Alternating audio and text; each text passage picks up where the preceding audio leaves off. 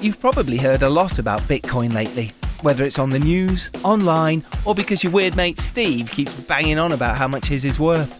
There's a lot of noise and information, and it can be hard to know where to begin. Coin Corner cuts through all the confusion with an easy to use site and a friendly customer support team on hand to help. Coin Corner is a quick and easy way to buy Bitcoin in the UK. Visit coincorner.com and enter code FILMBTC at sign up for some free sats or small amounts of Bitcoin to get you started. Coin Corner. The Podfix Network.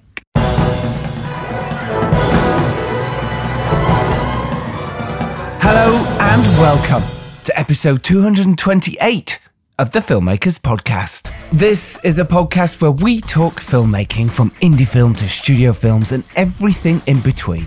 How to get them made, how to make them, and how to try not to F it up in our very, very humble opinion. I am Giles Alderson and I am delighted to welcome on this week's show the fantastic Nora Lakos. Now, Nora is the director of the eight award winning feature film Hab, translated to Cream in the UK and America. It won Best Film at the Paris International Festival and it is on HBO in July, which basically means now. Seek this film out. I loved it. It's like Amelie, but better. It's so, so cool. It's a Hungarian film, and Nora on the podcast talks all about how she went from award winning shorts and TV to making Hab. She talks about what she learnt making TV and why there's only one place to apply for money in Hungary.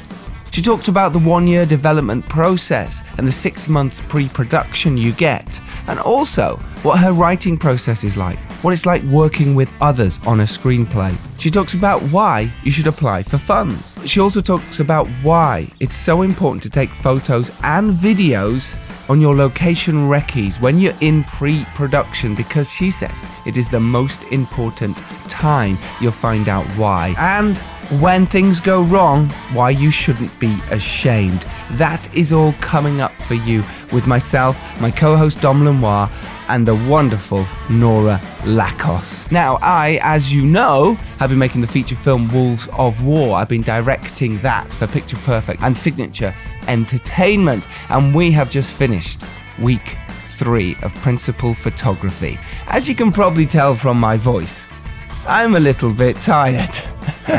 We're out filming in the open air. I have lots of supporting artists. I have lots of people getting shot. I have lots of big, wide, expansive battle shots. And you need to raise your voice. you need to be able to communicate when you're by the camera and they're at the far side of the field. And we only yesterday just got a loudspeaker, but I feel such a dick using it. But it's been such an amazing week on Wolves of War. It is my directed World War II movie, and I can't tell you how delighted I am. I'm elated. I'm overwhelmed. I'm really emotional with the whole thing because my team have been incredible. It really is hard to find a team I believe who'd work as hard as these guys. It's amazing to watch. It really is. The production team, the crew, the cast. It's been brutal, that's for sure. And it's been amazing. You know, when you're doing huge explosions, which we have been, you've got to make sure the safety implications are there. Uh, there's huge emotional scenes, there's deaths, spoilers. But it is a war film, of course, there's death. I actually took a moment yesterday. The sun was beating down. Not uh, all week, actually, it's been the weather's been fine. It's been that weather that's been great for filming. It looks great. It's not too hot, it's not too rainy, it's just perfect. And then yesterday, it was really, really sunny. And it was our last day of the week, and everyone's knackered and we've been all working way too hard and the sun's beating down on your neck and it's really hard to work. And what also that means is you can't just go cool shoot there let's move around here because you can't light a big old field. But what you have to do is block out the sun which means moving a big 10 by 10 black up every different shot. And that takes time when you haven't got time. And Joe Stringer, our first AD, who you heard last week in the intro, had scheduled to do these this big battle, the end battle, in four days. And actually, we've kind of done it in three apart from one. So fair play to the whole team here. Yesterday was brutal, but I took a moment in the madness to have a little look around. And I saw all our team working, you know, like beavers from the art team moving the set around because we needed to keep moving bits of set around behind people. Uh, the makeup and hair doing final checks, putting blood on people, making sure it was all continuity correct. The actors proper preparing mentally, and the camera team changing a lens constantly for different setups and shots. And I thought, yeah, this is where I want to be. This is where I love to be. This is what it's all about. All that pain, and all the heartache over the years. That's what it's all about for moments like that. I didn't get long, obviously. Um, I literally did about four seconds, and I think I looked at someone and went, This is cool. and then jumped straight back in because you have to be in the moment when you're directing. You have to constantly be thinking about the camera positions, how the shot is composed, and how the actor is playing the scene. And most importantly, what is happening before and after that scene. Because if you can't cut it in properly, you're doomed in the edit and you have to fake it and try and make it work. And what I do in my head is I'm always editing as I go, as we go. So I know if I've missed a reaction or a moment or I need an extra look or a, I, I still miss them. That's the thing, I still miss them even though I'm editing. There's so much going on, constant questions, so much to do. But as I say, filmmaking, man, it, it is about compromising um, and adapting and trying to make the best film you possibly can w- within these means. And if you want to do this as your job, don't give up. I could have given up, but I didn't. There's 10 years of pain and problems of not knowing what I was doing and learning and just getting insanely frustrated and upset by the whole process. It is worth it. I promise you. So go out there and do it, kids.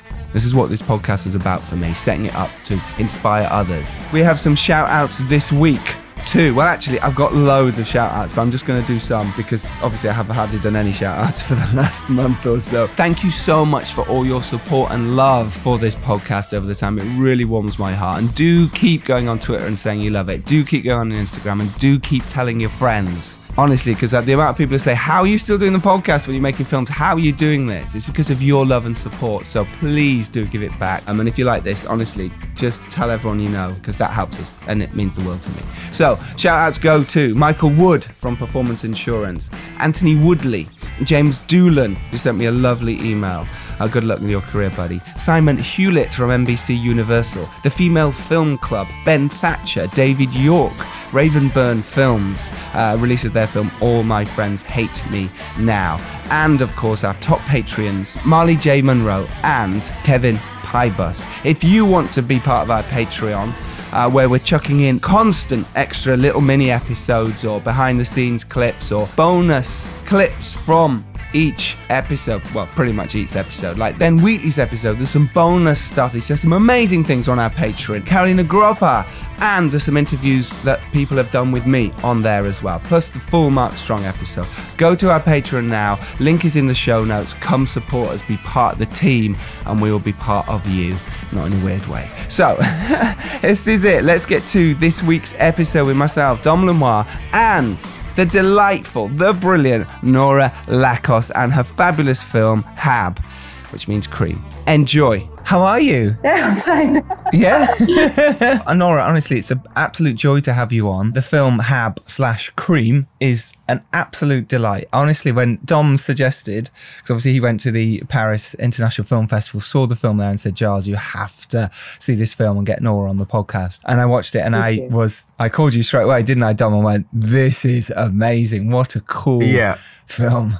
Right, just great. Well done. I mean, really, really well done. It's glorious. Oh, thank you. I just I said to, I said to Giles as soon as I, I watched it, it's you know you you watch films in festivals and sometimes there's there's amazing indie films and then sometimes you just watch a film and you just think this is just a film that works as a film on all levels and, and it just it sort of captivates you and it was definitely that kind of experience watching it.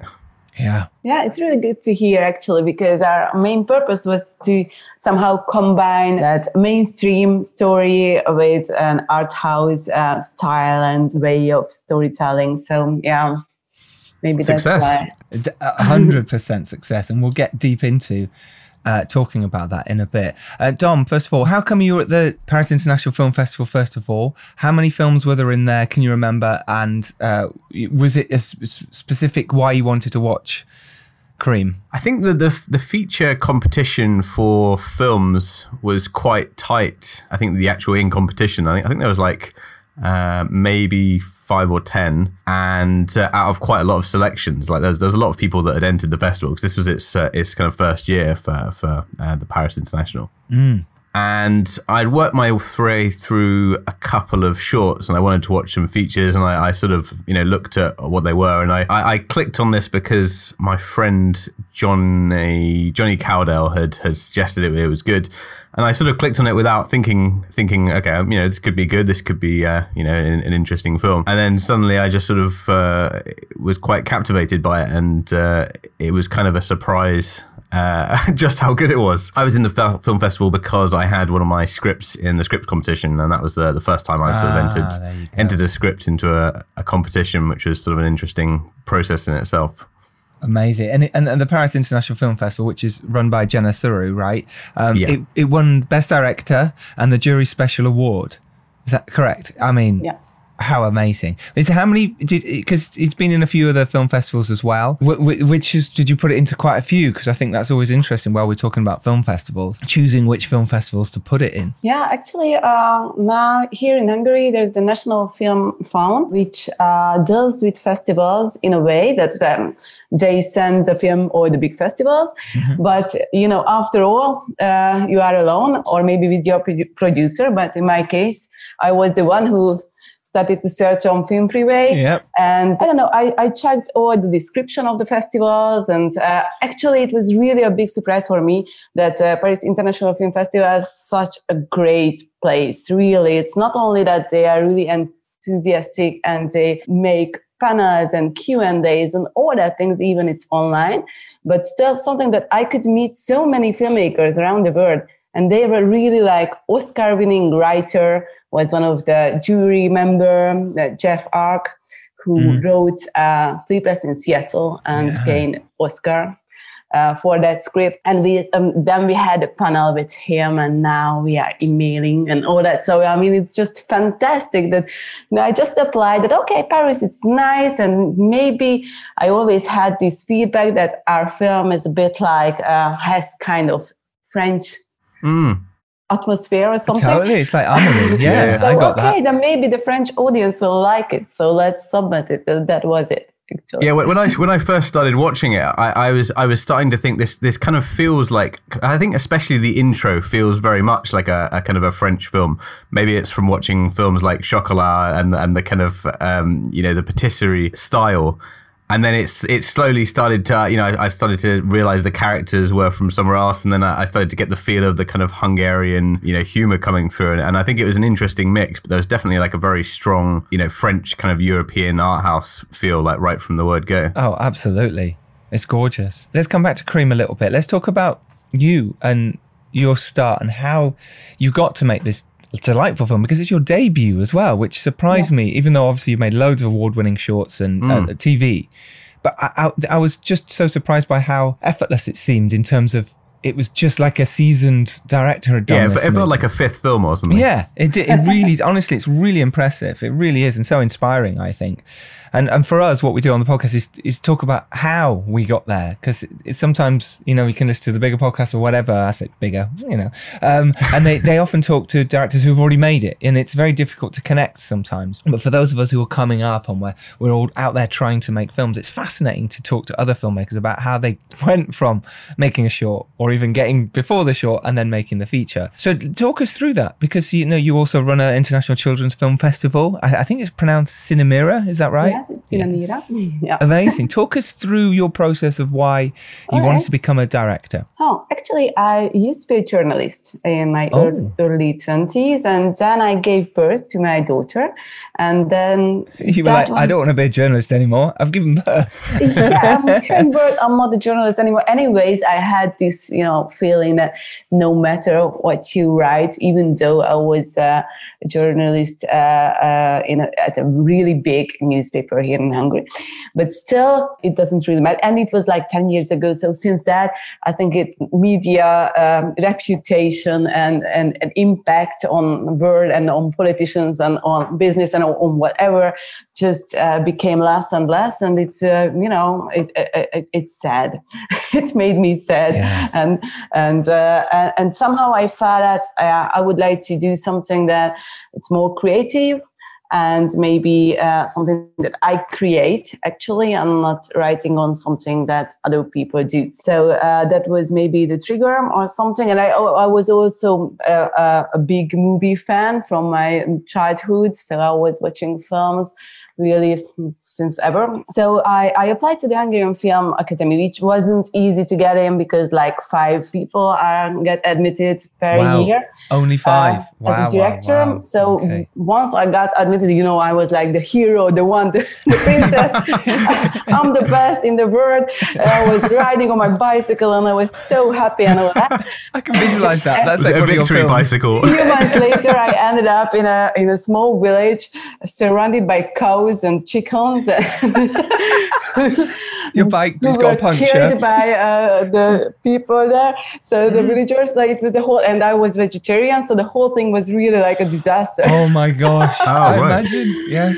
So yeah, there were a lot of struggles. But anyway, I just finished the uh, the film academy as a director and a writer. From that point on, I started to travel around festivals. It's also it's uh, it's always like this that you go to one festival and it brings so many other opportunities. Yes. Really. Yeah. Right, Festivals it's are great great. for that. We, Yeah. we t- recommend going to festivals as much as possible or going to Cannes or go to, you know, and it's harder for, I think as Brits, we're sort of, we feel, oh, we don't need to go abroad to these festivals. But actually, the doors it can open up when you do is so Yeah. much better. It really is. Um, just opportunities are, are much more available, or at least you can, you can make them, right, Dom?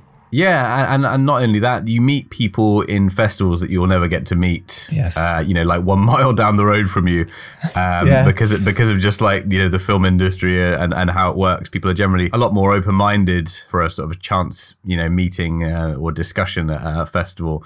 And all, all it takes is for someone to sort of have a, a few minutes and watch your film who would never have taken your email before, and then suddenly you've got you know, an opening somewhere. Yes. It's very And true. also, I think it's really worth to check the jury members if it's available uh, before you apply, and also that what kind of panels and professional meeting ups there going on, because I think that's the most important part of it, really, to meet other people. Yeah, yeah, it really is, um, and it can be difficult and daunting going up to people and saying hello, who you are. But like you say, if you're on any kind of panel or awards, anything like that can really help because then people come up to you. So it, it's, but it's really important to do that as filmmakers. You sort of sometimes get out of your bubble, get out the fear factor, and just go, "I've got nothing to lose here. Let's just go talk to people." But it can be daunting. I totally get that. Um, so great. So you've made a couple of shorts. You've made some. Yeah, then I made a, couple of shorts and Yeah. some documentary as well, and Yes. even uh, an animation short. so I tried myself, and then I realized that okay, maybe I would need to earn some money as well. That, that's always the problem as filmmakers is this Money. money, thing. Money thing. Who's making money here? it just gets in the way. maybe I should buy some, you know, food and Yeah, pay the bills. Exactly. And all Yeah, that. exactly. That old thing we need to do. And that was yes. the point. or when I become a mustache champion. Yes, Yeah. there is that. I wonder if he gets paid. How much does he get? He's Is, is there, sponsored by there the a wax. prize prize money for that? Actually, Hungary, I, I lost it, so we didn't get any money for that. Oh, oh, Shane course. loses money. yeah, Hungary loses money. Yeah. Uh, so finally, I, I started to work for television. So and uh, that was something that was really interesting for me as well. I mean, not artistic wise, Mm-hmm. uh, but rather technical wise and pr- just practical things about filmmaking and how the quickest you can be.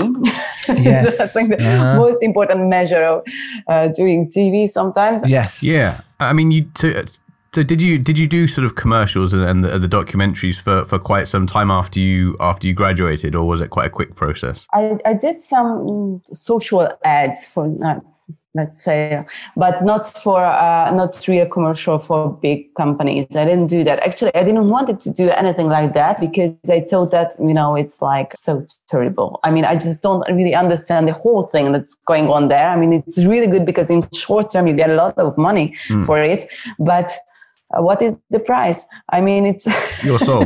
your Yeah. soul yeah yeah. Yeah. When I when I um yeah, like many many many years ago, I went on a sort of a an advert for um I think it was like a, a vodka or a, a whiskey or something. I just remember that they'd you know I sort of went there for work experience, and I remember that they'd been sat there for like you know a couple of days, you know, not deciding on what to do because you know the director was you know, opposed to the DOP and um, the ad agency were sort of throwing spanner in the works, and they'd barely shot anything. Wow. And they were, you know, they were, they were, and, and I remember suggesting, I remember, I was, you know, there was a lot of people that were very annoyed at me because I made a very simple suggestion that, that they, so they were dumb. basically, I love they that. were, they were trying to, they were trying to get the, um, the flow of the vodka to look like it, it had, um, you know, come at a bit more speed, and then they were like, you know, how do we change the camera? And I was like, why don't you just put a put like a you know like a door wedge underneath the set and then tilt the camera up and then the, you know the, the, it, it was such a simple solution but they'd been spending so much time like arguing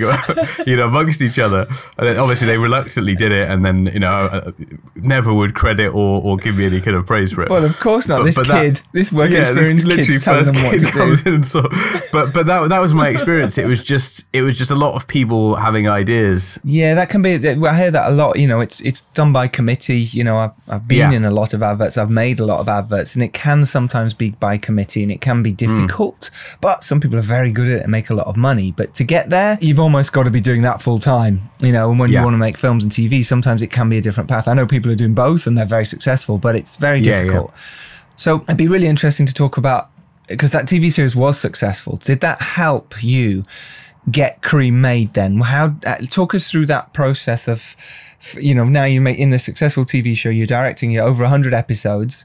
And now you're uh, the opportunity to direct a feature. How did it happen? Because you wrote it. Talk us through that whole process of why this story, how you got the funding, uh, and uh, how, and then we'll talk about Okay. directing it. Actually, I don't know how it's in the UK, but here in Hungary, there is only one place where you can apply with your project. So it's like a, it's really centralized in a way, Okay. and there is a five-member committee who decides on on your project, and that's it. So once you, if you don't get it, for example, I I applied for two times before cream and once we got uh, the development uh, money so then first if you're lucky enough then you get the money for development and then you are writing your script for one or one and a half year long and being each draft you have to submit and they have to approve and then you can go on whether or not. And that's that's the way it goes. So it's now actually i'm with my second feature i'm in the process of the developing phase. And uh, we had the same with cream as well but actually i was developed before cream i was developing a feature film for children or for families. And uh, based on a, a, quite famous novel here in hungary. And uh, we got the development money and at the end of the de- development, they said that ah, it would be too expensive. Sorry, we don't give you the money. Oh. Uh, for the production, I was like, okay, I'm killing myself. I will never ever apply to this place, and I was really mad. and, and that actually, it's really like a tale, but it's true that that uh, very day when uh, I got received this email, The rejection uh, email, yeah. The rejection email. The producer who I worked with before many times for, with my short just called me that there is a script written by Fruzsina Fekete, who uh, is an English teacher otherwise, but uh, she wants to be a writer, and uh, they and and won a script contest with this first draft, and he offered this to me that if I would interested, then we could work together on it. Wow. So I read the script, and um, we started to work together with Fruzsina, who that time lived in Malaysia in Kuala Lumpur. so we were Okay. developing through uh, via Skype, which you know it was like four years ago, so it, it wasn't so typical like now. Yes. Yeah, much more difficult with Yeah. much more problems. Yes. Yeah, yeah. so so we developed it together, and then uh, yeah, for another year or something, and then uh, we applied for production, pre-production first, and then production money. Right. And once you get the pre-production, it's like 90, 95 percent that you're gonna get the production as well. Wow. How long does it usually take? So the first project you did, which is a children's idea, how how long was that process? Was it about a year of developing? Normally, uh, the development phase takes something like maybe a year or Mm-hmm. year and a half or something like that. And um, yeah, the pre-production uh, for Cream it was uh, six months. Okay. So I stopped uh, the TV show in January, and we started to shoot in the beginning of July. Right. And how was the process of sort of collaborating with the you know the body that was paying for the development? Did you did you sort of you know, agree generally on on the idea of the project and the direction it was going? Or were there any uh, areas where it was a bit of a challenge to kind of meet eye to eye? Or? Uh, the thing is that they, uh, it wasn't so strict. So once you got development things, sometimes they, they say something or advise something. For example, there's a previous version uh, of the script, but we were thinking of not having a, a straight happy ending for example, right. but rather um, stay with an open ending. And the committee, one of the member of the committee said that they don't really recommend this because you know it's a, it's a genre film and it's a romantic comedy and mm-hmm. audience support for the two to get together and make it at the end. Yes. And now with this script, of course, it wouldn't be imaginable yeah. to not have a happy ending. But with that script, I, I think that we could even go that way as well. But the, they really wanted us to make a film that is a kind of blockbuster in a Hungarian term, which means that okay, that more than 100,000 people going to watch it. And of course, uh, at the end, we we got some struggle with that yes. because of the pandemic but uh, but we had um, a premiere in last mm. september um, the nice. hungarian cinemas and like 25000 people watched it which was a quite good wow. number Pretty good. Yeah. Yeah. number a few weeks uh, in the big the big, big pandemic. Uh, second, the first day of the second wave of the pandemic uh, was the day when we had the premiere.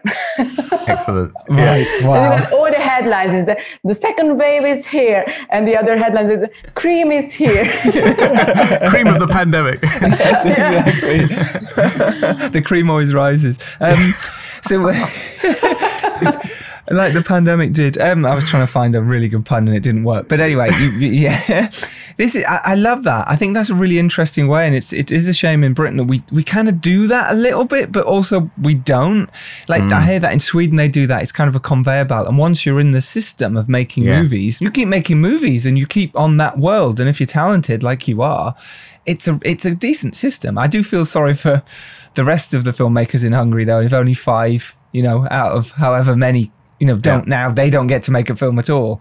It's tough, but I'm it's sure tough. it's not easy. I don't know, like maybe eight to twelve uh, feature film is produced in Hungary per year, so wow. it's not that much. And I mean mm. that we at, at least there are 100 or 150 directors who are real directors and ha- experienced ones and uh, mm. uh, yeah so it's not easy it's yeah it's a high competition yeah no, absolutely. So, the writing process, um, you know, how, how, did you learn to write, and you know, what's what's your kind of process for, for, that? Do you do you like to work with other writers, or have someone sort of guiding you? Like, you know, how how do your how's it work for you?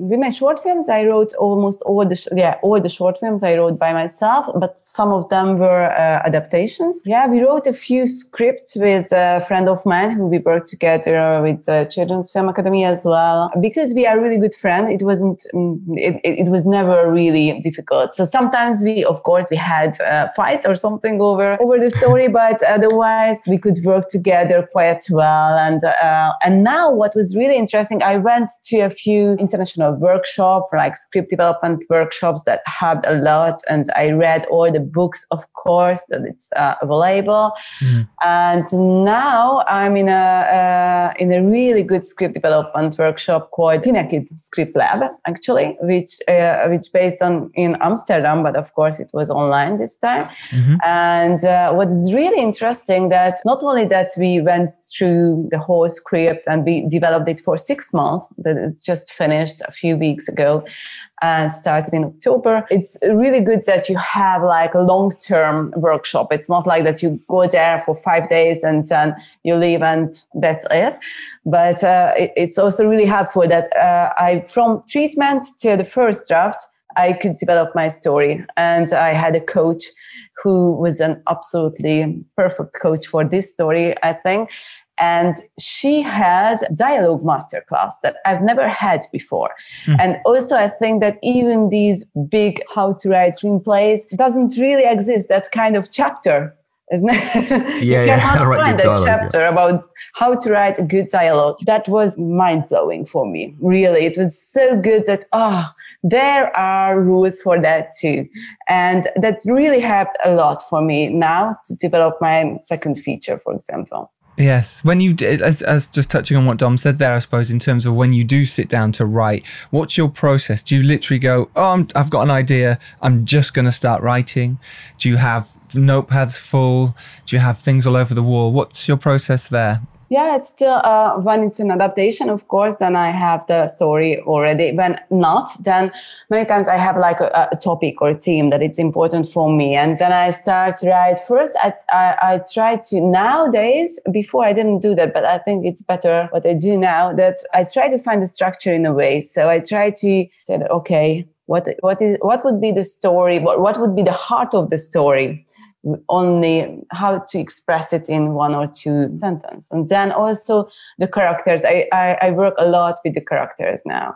And there are you know the, you have these character uh, cards as well with all these archetypes. And i like that very much too. And then sometimes just discover that. And then also i really try to find that okay this character is really similar to someone who i know or someone who I met or something. And I think that's also something that's really helpful uh, for, for at the beginning and and to just go and dive into the real problems. The real, this real want and need is something that I have to find in the at the beginning. And beside this, which is like the conscious thing, the unconscious that I, uh, which is fun, and I think that's the most important part of it, just to to uh, have fun while you're hmm. writing because otherwise it's a horror.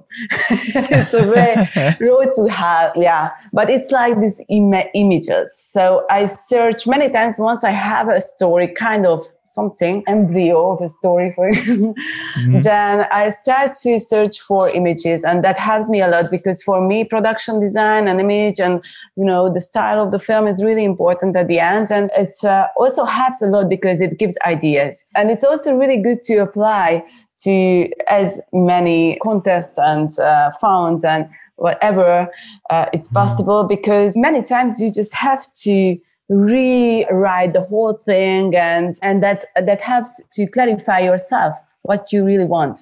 And and that's why it's good. Otherwise it's really tiring and Yes. it takes your time like the, uh, so it's, it's it's not easy. And what is really really hard i think is to make your schedule because you know especially nowadays that you are at home and it seems like that this is the paradise for a writer because you don't have to go anywhere so you But there's a lot of cannot go to anywhere Yeah. so you just sit down and write. And then oh maybe i should do the washes. Maybe i should Yeah. cook something. Maybe i should make a call and I find Yep. that everything except for writing which Yeah. is not good. So now i have this uh, time schedule that okay i wake up around 8 or 9 o'clock and then i do yoga and then around 10 then i have a breakfast and around 10 i start writing.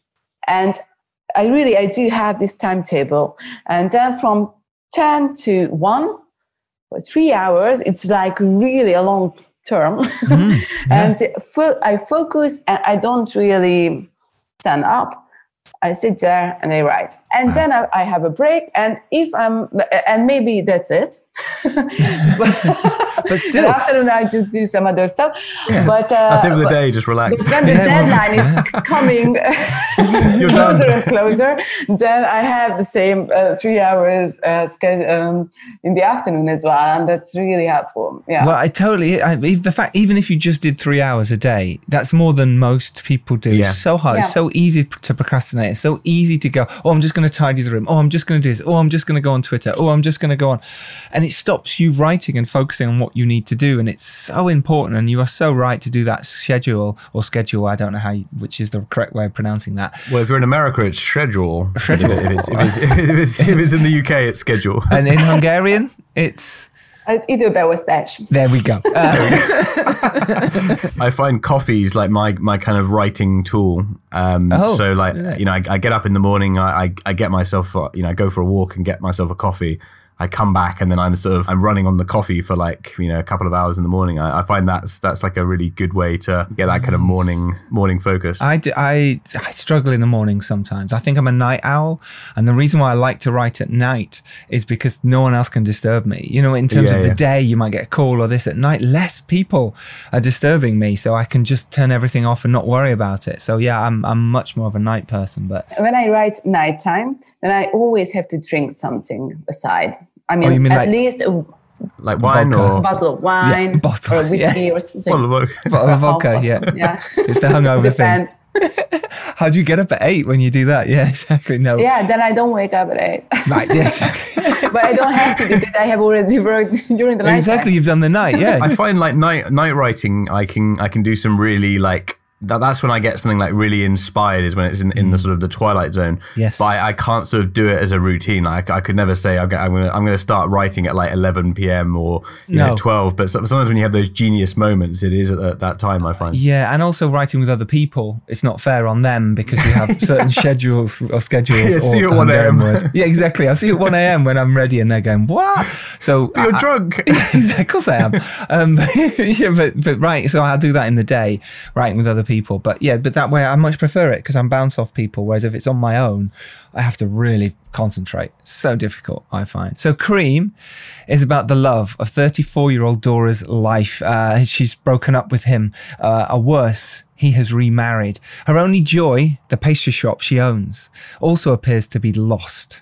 She makes up her mind to get both her ex boyfriend and the pastry shop back, even if it means she has to lie. If you like Amelie in any way, shape, or form, you will love this movie. It's just, honestly, it's a delight. And your lead cast, which I think is uh, Miklos and uh, Vika, is that right? Uh, Vica, actually. Yeah, Vica, uh, you yeah, pronounce it's it, yes. Eve. Yes. Uh, it's a nickname for Eve or a short name for Eve. in Oh, is it? okay. Ah, Yeah. they were Eva, honestly both fabulous. To be honest, I thought your whole cast was incredible. The little boy was Oh, the boy! The boy was so funny. I, I mean, like, the, the, the, the, those those two are, are like just faultless performances, but Yeah. that boy is just like an absolute like gem.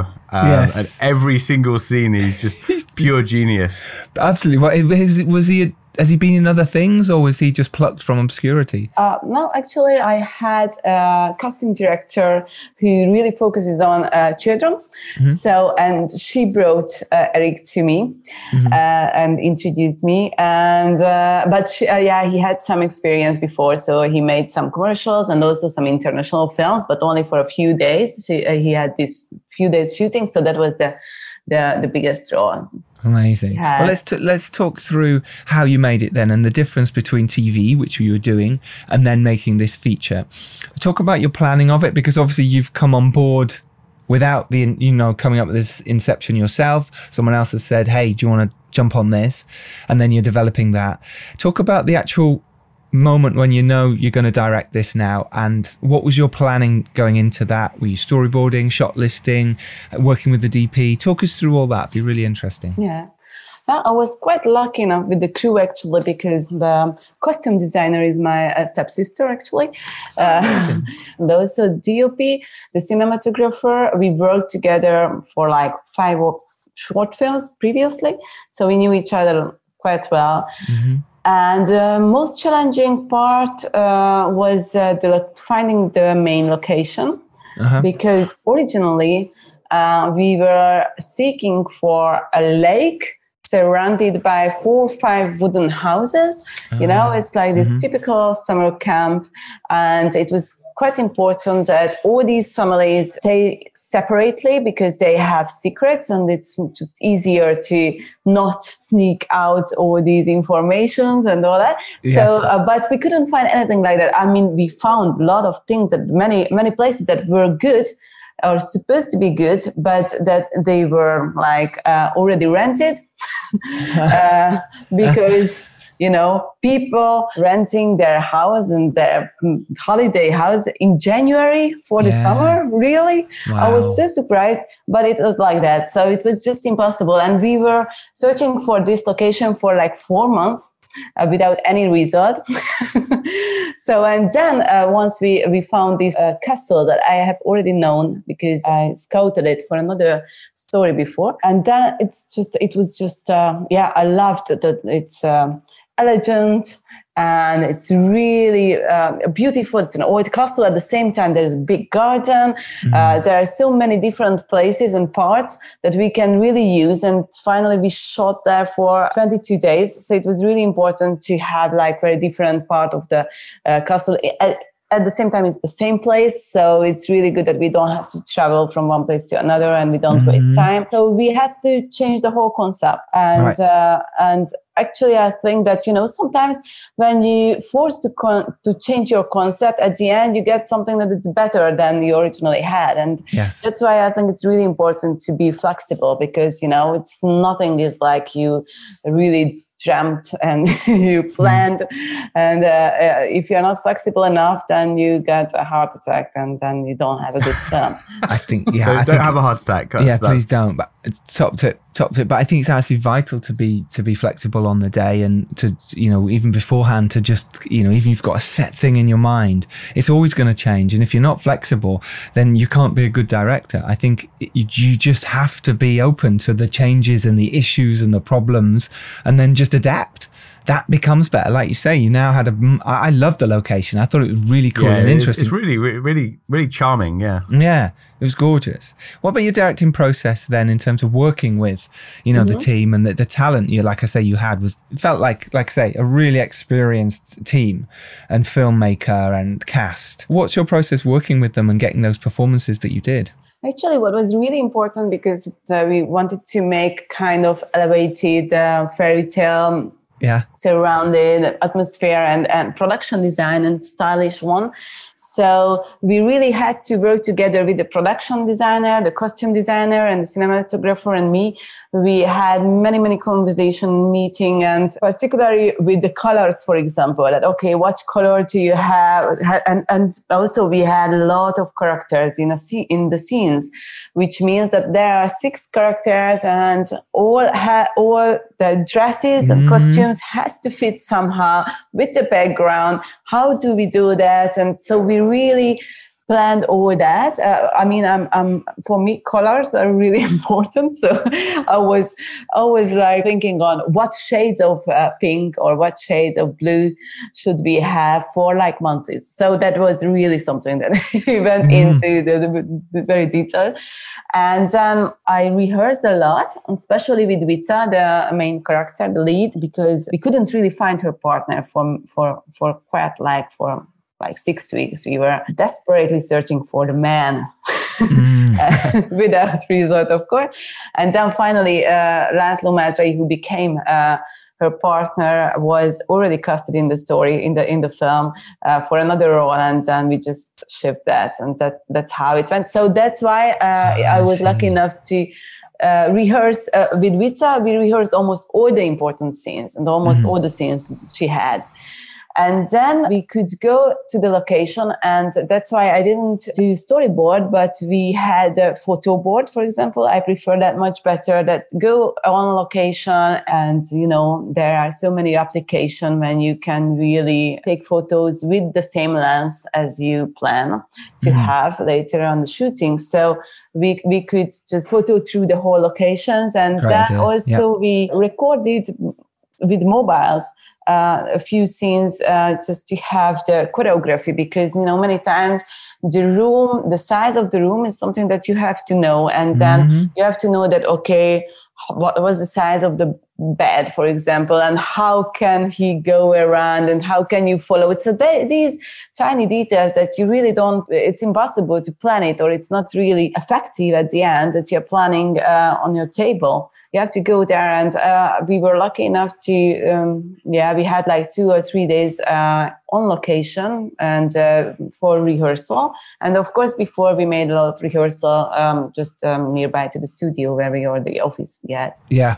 It's, I, I think it's so important that rehearsal time, as much as you can get. It really changes things when you're on set. You're not discussing things that, you know, it, it- what happened in 1984 to the character or whatever. You've done all that. It's now working on the scene and what's happening right there and then is vital. So the more rehearsal you can have, the better. and getting and getting used to the location as well. I mean, that's that's Yeah.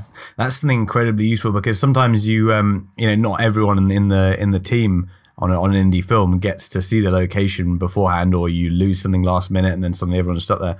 And then what you're doing is you're kind of spending time when you you know you should be kind of working on on the story and, and shooting on like working out technical problems, and it it's uh, it's it's really good idea to to get onto location early if you can with your crew. What about when you're actually on set then? Because you've done your rehearsals, you've done your locations, and now you're on set and you're working with your DP and your or your cast. What's your mindset? What are you thinking? What's how? What's a good place to be for directors out there and filmmakers out there? What What have you learnt that is a good way to focus? Yeah, it's it's not easy because you know I think that during the shooting, at least me, but I think all directors is uh, in a very different state of mind than ever before and after. So it's something that's special, and it's uh, it, you have a really big pressure on yourself. Actually, you put a really big pressure on yourself, and of course some other people as well do the same yeah. with you. But uh, but it's e- well, much more easier to handle the other people than yourself, I think, and that's something that it's really important to relax yourself and try to focus. And what helps that you really have to make decisions like every two minutes. That okay, uh, this table and and, and I whatever the spoon, Costume, yeah, uh, the spoon. costume, the tiniest thing to from the tiniest to the largest thing. It's really, really like you always have to make decisions. That it's really good. For example, once I finish a shooting day, I go to an elementary shop. I'm standing there, and for two hours. I try to figure out that which chocolate should I buy. I just Really? feel like I, I, you Can't know, make decisions I had anymore. all the decisions Yeah. that I could make. I made, Yes. and now I'm uh, impossible to make any more. I know what you Cho- mean. chocolate's an important decision, so But I, It is yeah, as I'm- well. I'm, fully with you on important that At one. the end, you have to choose one. Yeah. Anyways, but no, but no, I agree with that. Sometimes when you when you come back to your family or you, you know your friends after you've been shooting, and like you say, you've made decisions every day. Everything's about to. You come back. Honestly, it's like your brain's gone to mush. You cannot make a decision to save your life. It's, Nothing. it's, it's, it's simple stuff like you Yeah. know, like, would you like would you like a tea or a coffee? Coffee, like, and you're um, like, um, I don't know, oh, I, I kind of do, I, I don't really. Oh, could you mix it? yeah. Never do that, by the way. It doesn't No, work. never, never, never. do work. yeah. But it's true, isn't that so funny? And and those people who aren't in the industry don't really get that. So it's that's why I always suggest do not go straight into the edit afterwards. You know, Yeah, give no, yourself that break, yeah. right? Yeah. but uh, mainly what it's really because sometimes um, you know that if you already have the rehearsal and everybody knows what to do and all that, then probably you are in a safe place. But still, for some reason, uh, many times those scenes that um, before appear to you that it's gonna be really difficult goes really well and easy, and then out of the blue a scene just doesn't work and you don't understand why i mean it's just so easy and then nobody ever suspects that it's going to turn out so bad and then when you see you know, the first rehearsal or after the first um, Yeah. take On camera. Yeah, that, take. uh, it's like it's it's like a disaster. It's terrible. It's it's impossible to have it. And then you have this panic uh, method that you have. That okay, you have to do something right now. You have to figure it out how to tell these really nice actor actors and actresses that it's just so bad, or even to the cinematographer that Yeah. it's not a picture or whatever. Yeah. And then you have to calm yourself down first and then you have to be a psychologist because of course even you just go out and say that okay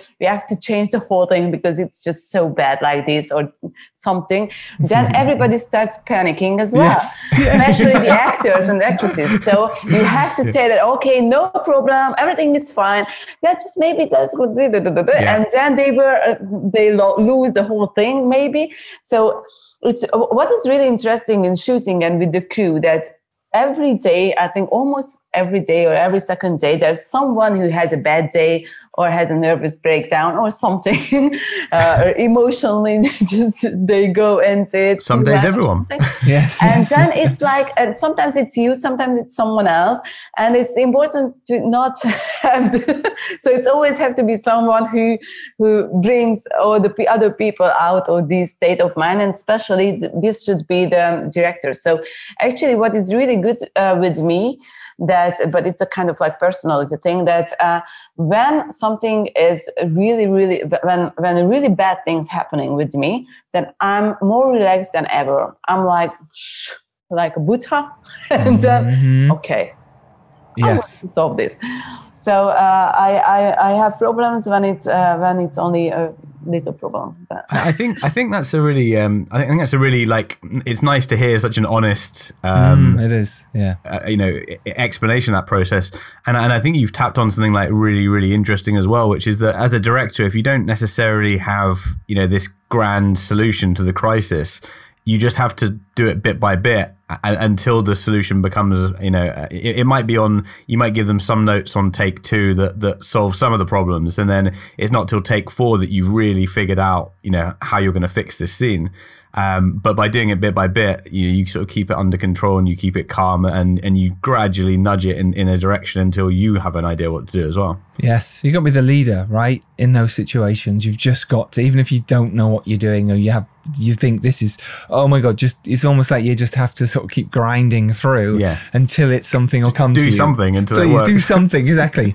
right? yeah but it's also sometimes for me i think it's trust that it's really important that if you are surrounded with a few creative uh, partners like uh, your cinematographer or uh, production designer costume designer so those people in the head of the creative department uh, are your friends and you trust them and you understand uh, and you have the same taste and you uh, really know what you want and everybody is working for the same story Yes. and the same style and the same thing. So once you have that during the preparation, then it's really easy to say that, okay, guys, the thing is that now it doesn't work. Thi- This doesn't work at all. So, and I think that maybe we should do this or maybe we should do that. But then, of course, there is a many different consequences that it, it comes because you have to change so many things. And uh, once that you have, you know, the light set already, then if you change the whole choreography or if you change the whole um, framing, then you have to rewrite uh, lighting the whole scene, which takes like hours and it's impossible and you looks like an amateur otherwise. So it's just impossible to do for many reasons. So then uh, you really have to trust your cinematographer and maybe have a conversation that what is your real problem and how can we solve it and let's figure it out together and maybe ask for five and te- or ten minutes coffee break mm-hmm. and then go with those who can really help you and then discuss the things.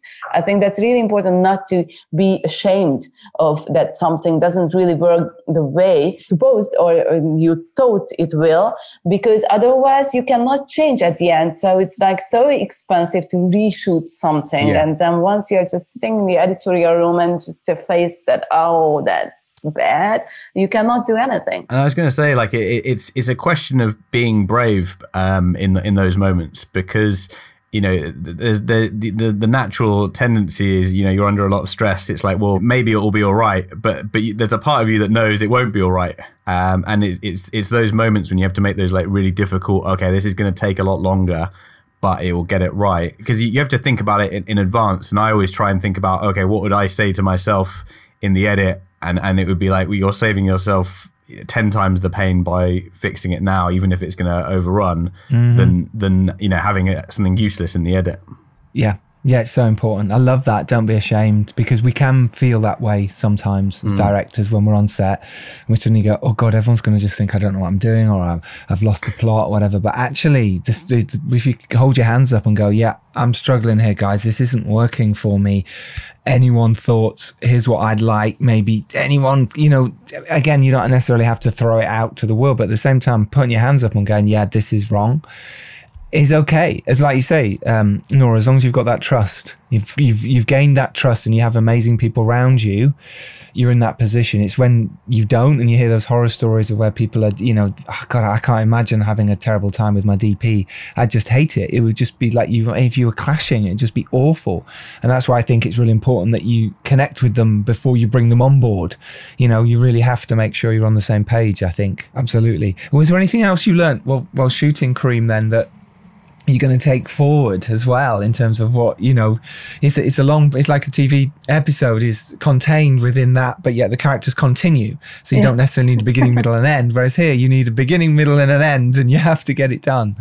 What, what else did you learn actually, uh, besides all these artistic thing, and also that you have to be really flexible and and and yeah, find really good, good crew members and also good casting because otherwise, if you screw Yeah. up the casting uh, period, then you will never get a good result at the end. So it's. Uh, it's really hard to instruct people who's not a good actor or actress or not good for that role. And really it doesn't matter how good a director you are. You, if someone Yeah. can't act, it's really hard in a short space Yeah. of time Yeah, to so get I, them do, to I do act. think that uh, pre-production is one of the most important um, part of uh, of the whole shooting process Mm-hmm. or uh, the whole production process. And for that, don't rush to get there, shoot it, but rather plan and and try everything out before you go there. So it's something that I learned. And and, and another thing that I think it's really important, and especially when I was a student, I never knew that, and now I'm facing with this uh, that it's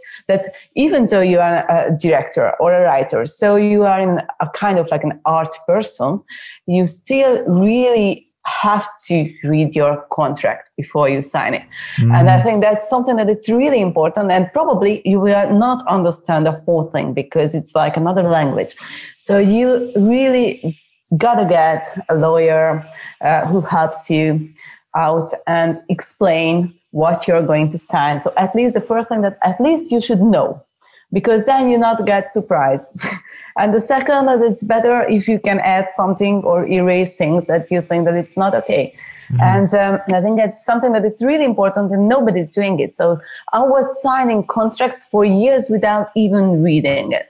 And um, Yeah. I never really had a problem with it because you know when you make a short film, no one cares because it uh, there's no money involved in it, so it's only artistic. And sometimes if you have the money, then you apply for festivals and that's it. When when you make a TV show, then uh, usually you don't write it and all that, so it's Mhm, okay. it's already on Yeah, a You get channel. the money, Yeah. Uh, you have fun and all that. It's also good. But once you get to make your feature film, which takes like two, three years of your life, and it just became becomes your baby, and it's getting just more and more important. And you sleep with it, you wake up with it, you do everything with it. You cut all your friendship and everything, and it's a, that is your life for two or three years.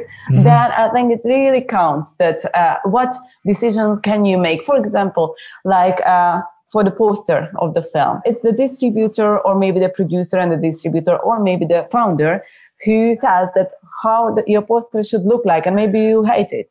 Mm, and yeah. also about the trailer. So it's not that you're going to edit your trailer because everybody says that, oh, you don't understand how to sell and you don't understand your own film and blah, blah, blah. And sometimes it's true, sometimes it's not. I think it's Yeah. it's like a combination. I think it's good that there is a new perspective involved in the marketing. Also, it's important, I think, to involve the director as well and just to find a fine mm. balance of it. And sometimes it can happen without any contract, but sometimes not. And if it's not, then it can be really painful. And it's only just one little thing of it. But you know, I think that it's important. For example, I also just to su- submit uh, submit your film to a festival, you need the right for that too, because Yep. uh, you're not the one who found funded the film, so finance the film. So Yeah. Or if you want to put it in cinemas or you want to take it on tour of schools, whatever Yeah. it may be, or make a VHS copy of it for just for Yeah. novelty factor, you need to have back that in your the 80s. contract. yeah. Yeah. But they're quite, they're becoming, they're becoming popular again. But it's all those little things that if you want to do that, you must make sure they're in your contracts or you must know about them. So yeah, I totally agree. You've got to learn. It's a business, isn't it? At the end of the day. Yeah. And we can't just go through our filmmaking careers not understanding that. We have to understand that. Otherwise we get burnt and we get, you know, the posters we don't want or the, you know, release where we don't want or we can't do anything with it afterwards or festivals. So it really is important. That's great advice. I love that.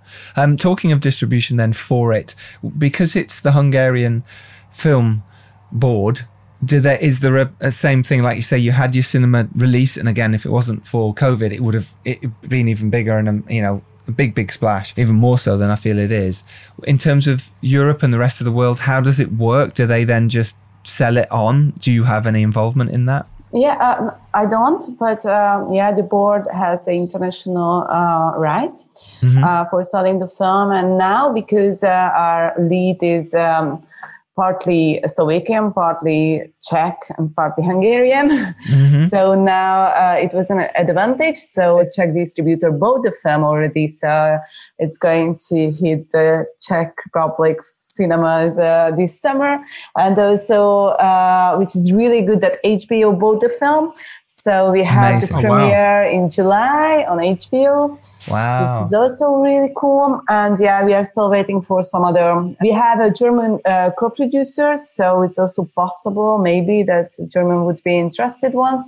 Mm-hmm. So that's how we are right now. That is amazing. Um, do we know anything about England at all? Not yet. There's definitely distributors I know who love this movie. It's always harder. Yeah, I think it'll be popular over here. Yeah, very much so. Yeah. I, it's, it is always harder when it's a foreign language, but Yeah. it, it- it doesn't matter. You know, it's an award-winning film that deserves recognition because it's so gorgeous. Um, you know, it's it really is. You've you've done such a great job. I loved all the cakes. I loved all the colors. I loved the palette. Even the umbrellas were matching. I loved I loved all that. It really added to it and it, it gave a sense of style that you brought across and feeling of this film that was whimsical and delightful. And we really And wanted them to get as well. together. Yeah, exactly.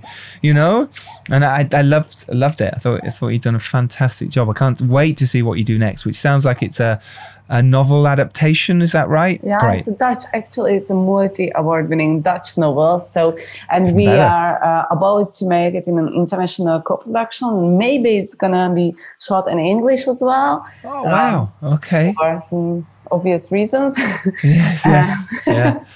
Does make it easier. yeah, yeah, it, sell maybe worldwide. maybe it would be easier to distribute around the world later on. And actually, it's a family film, which is something that it's important for me Mm-hmm. uh, to you know just to, to make make films, uh, quality films for children and families. And um, I think it's uh, there's a lack of this genre. I think like everywhere in the world in a way that you know once I sitting uh, with my daughter and trying to figure out what to watch, then we just um, have to face that. ah, we've seen all that we uh, we, were, we would be interested in, so it's like mm, what to watch. So now I'm making a film to watch.